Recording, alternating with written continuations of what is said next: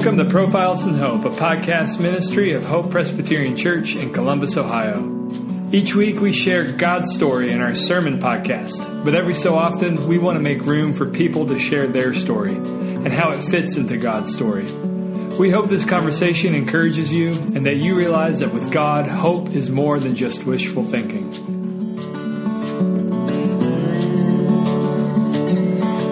Hey, y'all, thank you for joining us for part two of our conversation with Amanda Hollinger, Bernadette McNamara, and Elizabeth Badenhop.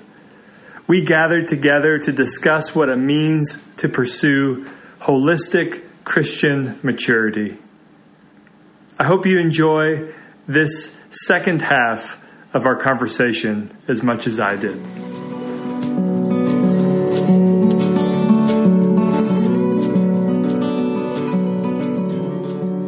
There's an element here that we've been kind of that, that come up, but not explicitly, and that part of spiritual formation is experience with God.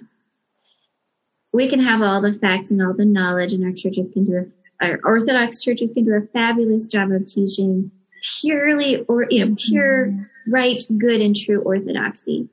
But I can know all the facts and all the verses about trust and about how and why God is trustworthy. But until I have the opportunity to experience that with Him mm-hmm. in my in my whole body, not just in my head, that isn't going to be fully true to me. Mm-hmm. And I think one way that our churches err, and, and I, I hear this a lot when people come to see me and they say, yes, you know, spiritual, my spiritual um, my spirituality is important in counseling and I ask more questions and I want to know what that looks like and what, what, how they think of that, you know, being integrated into their counseling with a clinical counselor. Um, a lot of people will say, well, I don't want Bible verses slapped at me on me.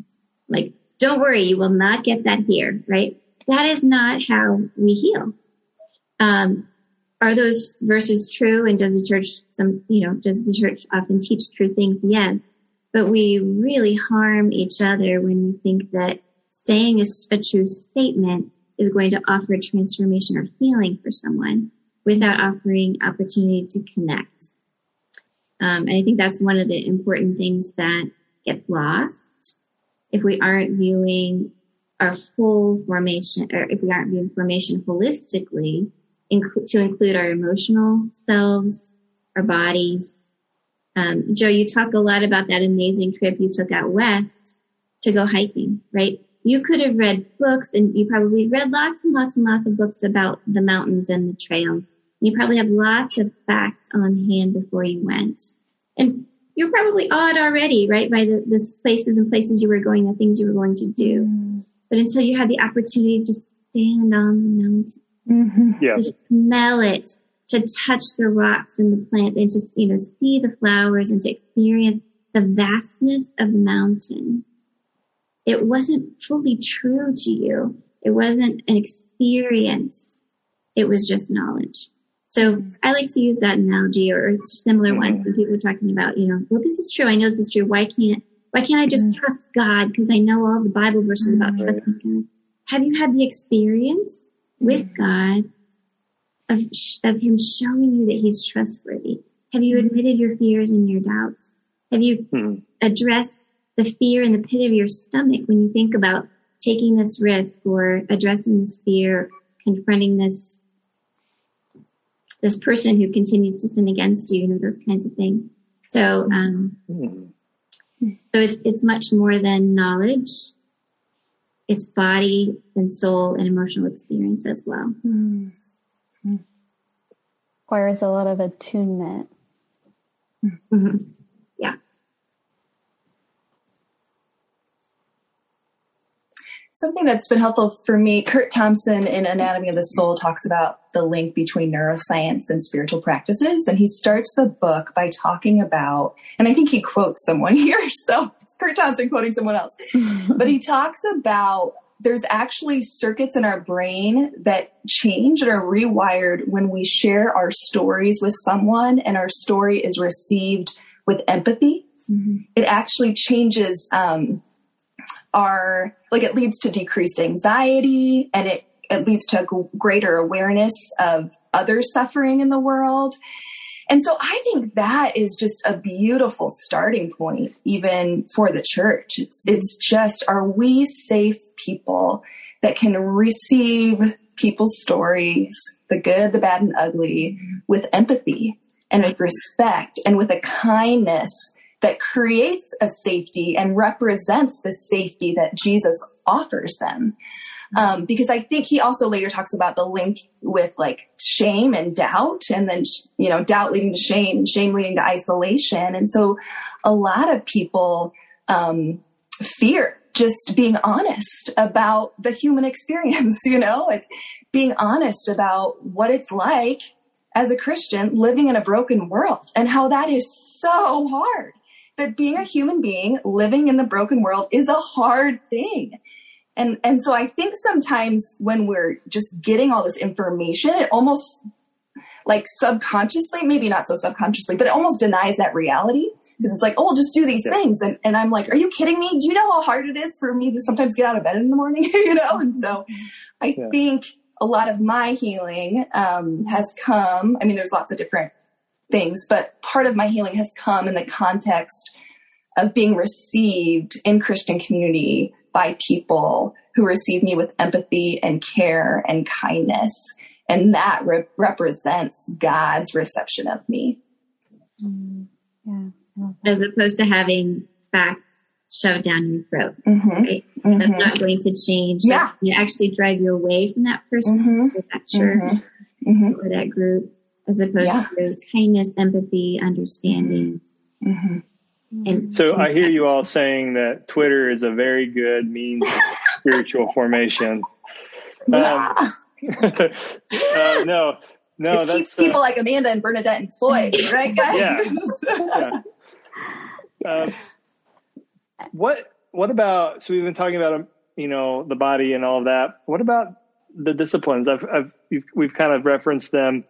Experiencing God um, is is key. You know, knowing about God, we don't just have um, a theoretical knowledge of God. We have a personal relationship with God. So, what are what? What? Let's talk for a moment about um, disciplines or practices or uh, liturgies, even not just Sunday morning, but throughout the day, so that we could put ourselves in a posture uh, of receptivity, maybe, mm. or relationship. What are some relational postures or practices that we could get into um, as Christians that you've found helpful in your own life or maybe even in your practice?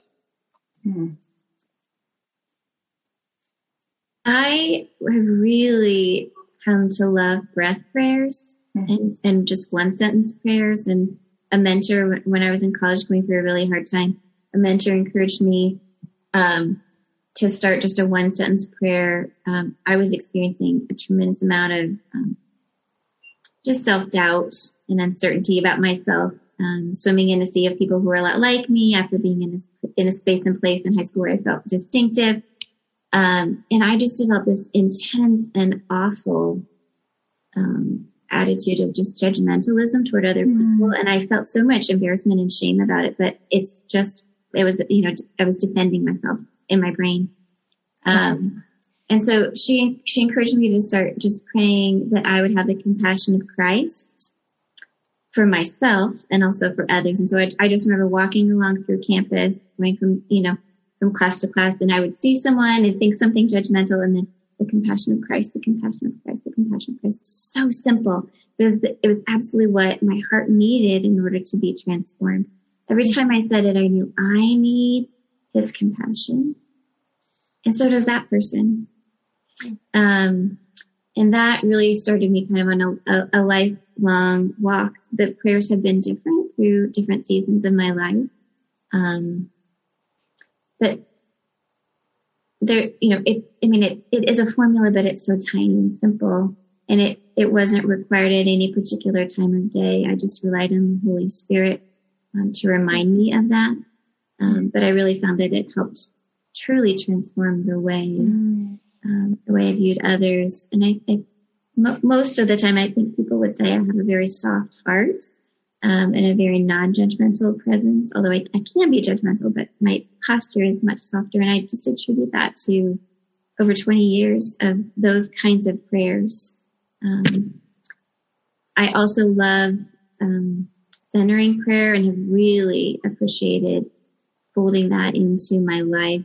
Um, the pandemic, um, there are a lot of things about the pandemic that have been absolutely horrible for me. Um, but I have had a, a tremendous amount of silence and solitude. And being a social person, I've hated it, but the Lord sort of pinned me in a corner and said, be quiet with me. That's your option. Let's do something with this, you know. So centering prayer, um, which is very, very body centered, very calming. I actually lie down either on my bed or on the floor so that I can feel gravity, um, just pulling on, on me from kind of head to toe. Um, and choosing a word or a phrase from scripture that I'd studied that morning or earlier that day and just kind of say it over and over again and continue to bring my attention back to that word or phrase and just let the spirit offer what he wants to offer me in that space. Just like any relationship, sometimes it's really beautiful and amazing and incredible and it's a great connection. And sometimes it, my mind wanders and sometimes I fall asleep. Um, but I was talking about this with a client the other day and she was feeling a lot of disappointment in herself about not being able to like focus and stay focused on the task. And like, we need to think of it like climbing into our daddy's lap and just sitting with him he he's delighted that we're with him. He doesn't require anything of us, and he's not disappointed if we take a nap in his lap. It's okay. Isn't that what any daddy would love, right? To have a little girl or, or just trust mm. and feel so secure that we could fall asleep. Mm. So those are two Good things: word. breath prayers and centering prayer. For me, have been um, in the past to present, and then in very, very recent years, the things that have been most helpful to me. I think for me, when I think of um, like habits and disciplines, I have to view them as invitations. Um, my starting point for me has to be this is not to impress God. This is not mm. to hmm. earn anything. There is nothing that I can do to make God love me less.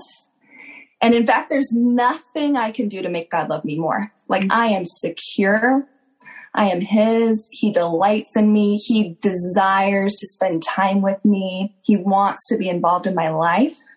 But it's not for um, achieving anything. It, it's actually almost the opposite. It's for rest.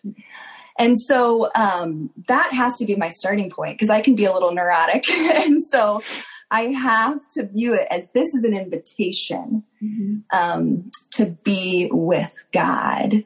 And so, one of the things that's actually been um, really formative in my life and my family's life, I would say, is incorporating Sabbath and just one day a week or one 24 hour period where we choose to not work.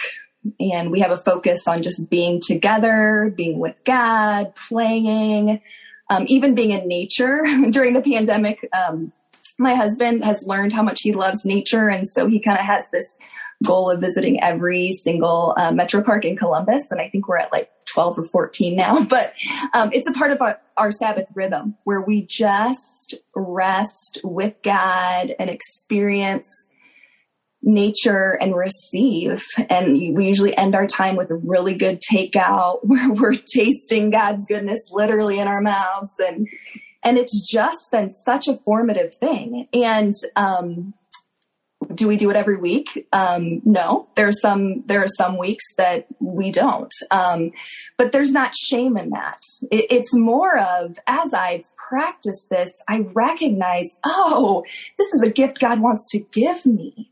This is actually something he wants to do for me. And so I can receive this invitation, um, as as receiving a gift from God, not because I need to prove anything or be anything. And and as I receive this invitation, God uses it to form me and and make me more like Himself, which um, in turn again um, helps me. Uh, it, it, it I guess, causes me to just naturally be a better lover of my neighbor and those around me. Because I have experienced the goodness of God, I am then able to live more fully in who God created me to be and live in a posture of blessing other people than needing something from other people. Mm-hmm. Yeah, Amanda, I, related a lot to the centering prayer, which I learned a lot about what, during my time at Ashland. But what's been new for me in that, and I used to do what you do actually, lay down. Um, but I have started incorporating it more, which maybe seems like it doesn't really go together, but um, in just physical exercise. So normally I listen to music, you know, Foo Fighters or anyone that can like actually help me complete a high intensity workout. Um, but during the pandemic, I've been going on a lot of walks by myself and not even sometimes just not even bringing my phone or not even having earbuds in. Um, and that for me is really uncomfortable and really boring. Um, but I wanted to get into the practice of just inviting God. God, I feel like God's always inviting me to be with Him, but I don't often invite Him to be with me that makes sense. Mm-hmm. And so um, when Ryan gets home from work, I go on a really long walk. Sometimes it's a jog um, now that there isn't ice on the street. um, but um, I walk to Highbanks. Our neighborhood leads like right into High mm. Banks, and I walk around for an hour. And mm. and sometimes I bring my headphones if I'm like, all right, I want to, you know, um, listen to a podcast or something. But I've been getting into the habit of just being with God by myself alone in my thoughts. And so it's interesting to see what, what comes up in that. It does. It almost sounds like as you, as you're all sharing that we are in a sense working out, um, the, the kind of radical love of God, the justification by faith alone without mm-hmm. works. Like there seems to be like like that heavy, heady doctrine is so s- simply lived out mm-hmm.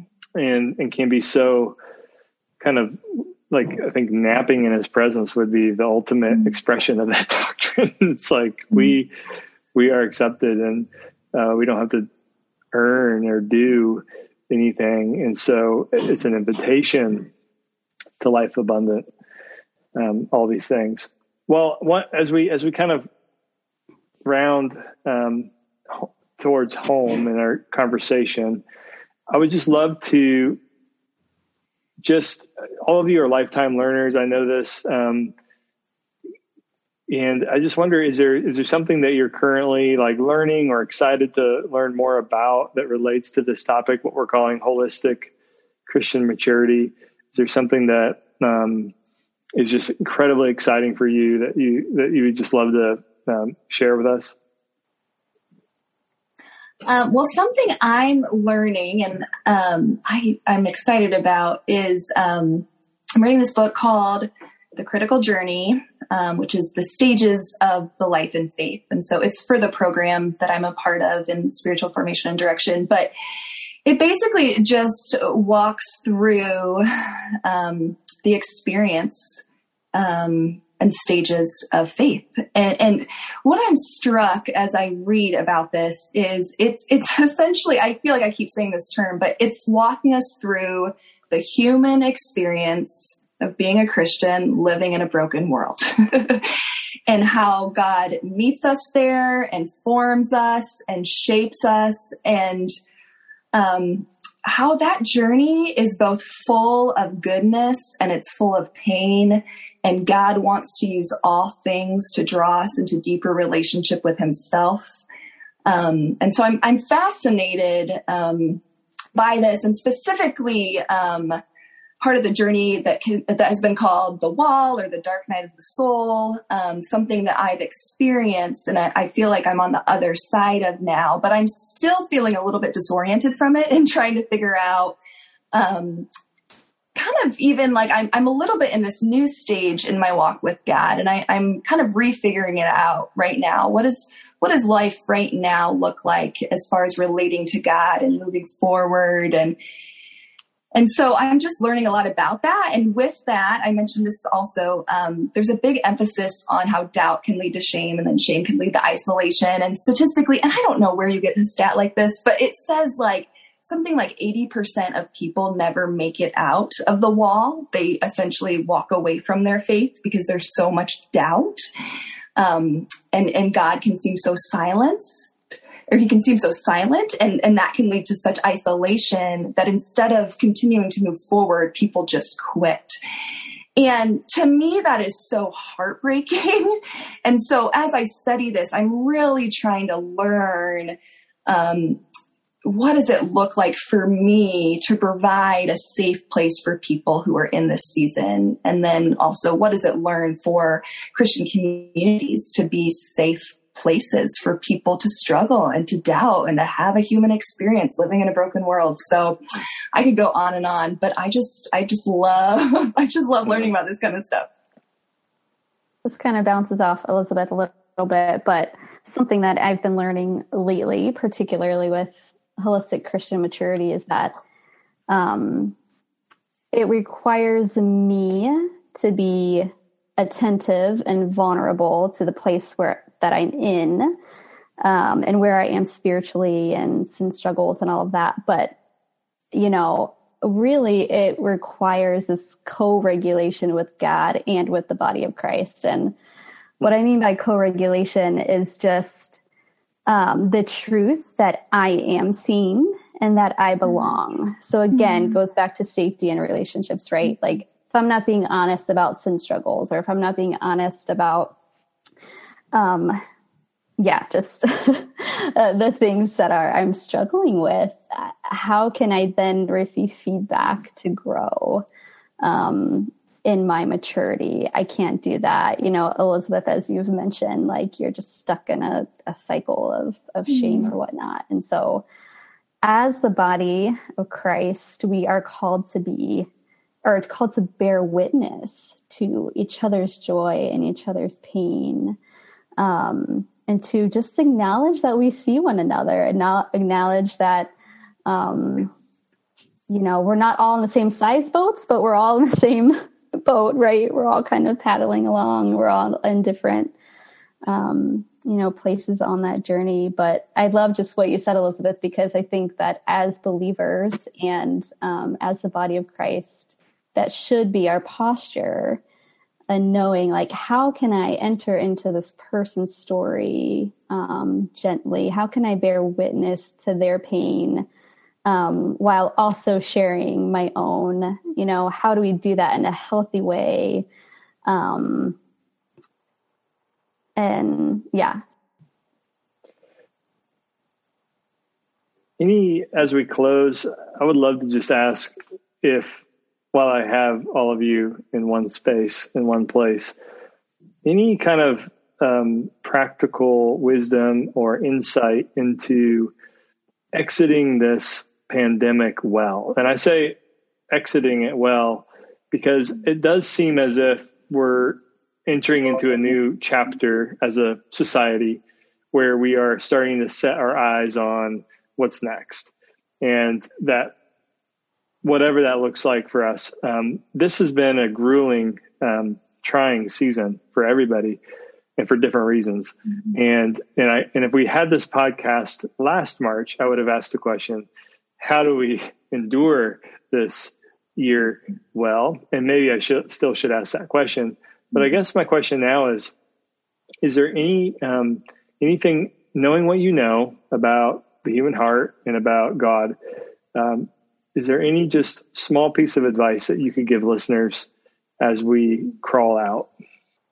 Two things come to mind for me. I mean, we could we could talk about this for hours, but two things come to mind for me. And first and foremost is that we have all lost many things, and therefore we are all going through a grief process. And sometimes our grief is sort of delayed. We might not I mean, there are people who would say they're flourishing right now. It's a smaller, probably smaller group of people.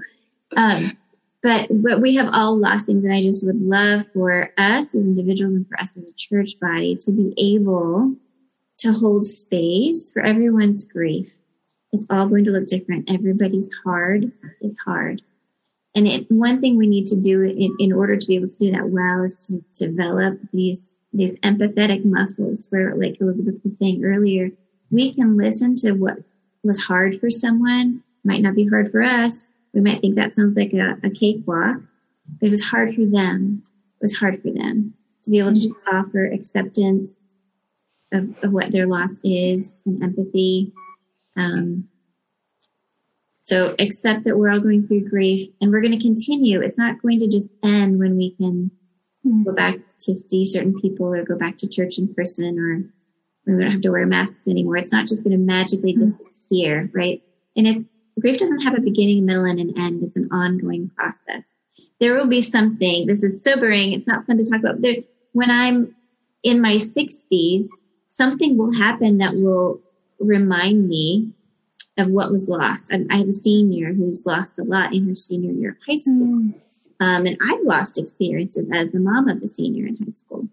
Um, I have a job, I have a home, I have lots of security and those things, but there is a tremendous amount of emotional loss that I'm experiencing now. And I, it, it's going to continue. Um, and so just holding space for that and allowing that to be something that unifies us, even though our experiences are different from each other on some levels. Um, being empathetic and understanding and respectful of that that will give us opportunity to connect at a much deeper level than um, well you weren't trusting god or mm-hmm. don't be anxious um, or well it'll all work out in heaven right god will restore everything in heaven that's that, that's true i believe that's true um, but for the rest of the years that i have on this planet what i've lost is probably lost and probably won't come back you know mm-hmm. so those kinds of things. That's and that's so too. But no, so good. That's mine for me. So good. It's a, it's almost as if um, Hope 2031 mm-hmm. vision. Mm-hmm. If we're going to be emotionally mature in 10 mm-hmm. years, we will be grieving 2021 mm-hmm. in 2031. Yeah, yeah, yeah. And it doesn't have to be we're crying and sad all the time. You know, right. it it doesn't have to be heavy and dark all the time. But no. we need to be able to have the capacity to do that. Mm. Yeah. Yeah. And I would say too, when you notice those losses, when you notice that grief, um, you know, I've, I've heard it said that we can feel grief in our lungs and in our throat. Um, we feel rage in our hands and our mm-hmm. calves, you know. Mm-hmm. So taking time to just do an inventory of your body as all of, you know, July 4th, is that it? when everything like opens up um, again, not just get distracted um, by the fact that things are open up, but to actually take res- personal responsibility and stock in in how you're doing. I could see myself just being so excited that it, you know, I can like go on a real date with my husband, like out that I'm just like, you know, so and that's mm. going to be joyful, right? So like feel what you feel in the moment. But um, uh, Daniel Siegel, he's one of my go-to guys in terms of you know neuroscience, the brain and the body connection, and his phrase for um, when you're in a state, you know, of grief or rage or whatever it is, is that you have to name it to tame it. Mm-hmm. Um, and that's something that I have to remind myself is just just name what you're noticed. Oh, just name what you're feeling. I don't think mm-hmm. we fully understand how powerful that is to name it. Um, you have to give it language. You have to give your experience language. Um, and then you can you know pour all of that feeling onto to god or your discipler or your pastor joe um, i have a feelings and, uh, wheel a counselor gave me so yeah. get it have it handy i'm like what are these yeah. what are yeah. these feelings yeah. um, one mm. of the things that i want to do is um, so Adam Young, he is a counselor uh, through the Allender Center. Um, he, and actually I think this comes from Walter Brueggemann, not him. He's, um, but writing your own psalm. Um, and I think that is a really beautiful, kind way of acknowledging your body, your mind, your action, um, acknowledging your losses to God. Um, and he actually has a whole template on his website on how to write your own psalm. If you go to adamyoungcounseling.com, he has all sorts of free resources. Um, his podcast, his podcast, The Place We Find Ourselves, is one of my favorites. But um, I just, I think that could be a really cool way to engage mm. what you just experienced in, in this mm. past, in this past year. Um, one other thing, the Allender Center podcast, I was excited to see this question here, Joe, because they have a two part series right now on this exact question. Oh, great. Both. What do we do with our bodies and our, our self once we're out of this pandemic? It's literally that. So great. I, yeah. I'm yeah. It, so mm. yeah, give that a listen too. Elizabeth, any any any thoughts? Yeah, that's really rich, you guys. Um, well, something I've been thinking of is how do I memorialize this year? And um, you know, I work with college students, and so at the end of each year, a lot of times with my seniors, we'll talk about um, in Joshua four when Gad um, has just led the Israelites to the promised land. They cross the Jordan and they stop and they take 12 stones and they build a memorial to just remember how God has been faithful in the midst of so much hard, of just 40 years of wandering and grief and not knowing and thinking they knew and being like, wait, God, what are you doing? And they just had this moment where they remember how God was faithful. And they don't deny their grief and they don't deny how hard it is, but it's the practicing of remembering. And um, I think if we look at Israel in general, it's like, oh, yeah, one of their biggest sin is that they forgot to remember God's faithfulness and provision. And so for me, this year has been so hard um, like all of you have alluded to, there's been so much loss and grief on top of grief, but there's also been some really sacred moments with Jesus um, where I've, you know, in some ways been forced into silence and solitude, being by myself. Um, and there's been parts of this year that have felt very healing. And I'm changed. I am a different person than I was in March of 2020 and and so i think as i remember god's faithfulness and I, I, take some time to reflect on how god has formed and shaped me and changed me um, i just don't want to forget that you know and i i, I don't want to forget because god has has done a work um, and i want to remember it i want to remember it for the next time i'm in a place where i'm like what the heck god what are you doing so yeah memorializing it somehow. Mm-hmm. That's really good, you guys. Well, thank you so much. I really, really, really appreciate not just what you shared, but just uh, your willingness to, um, yeah, to bring all of your experience to bear on on this humble podcast.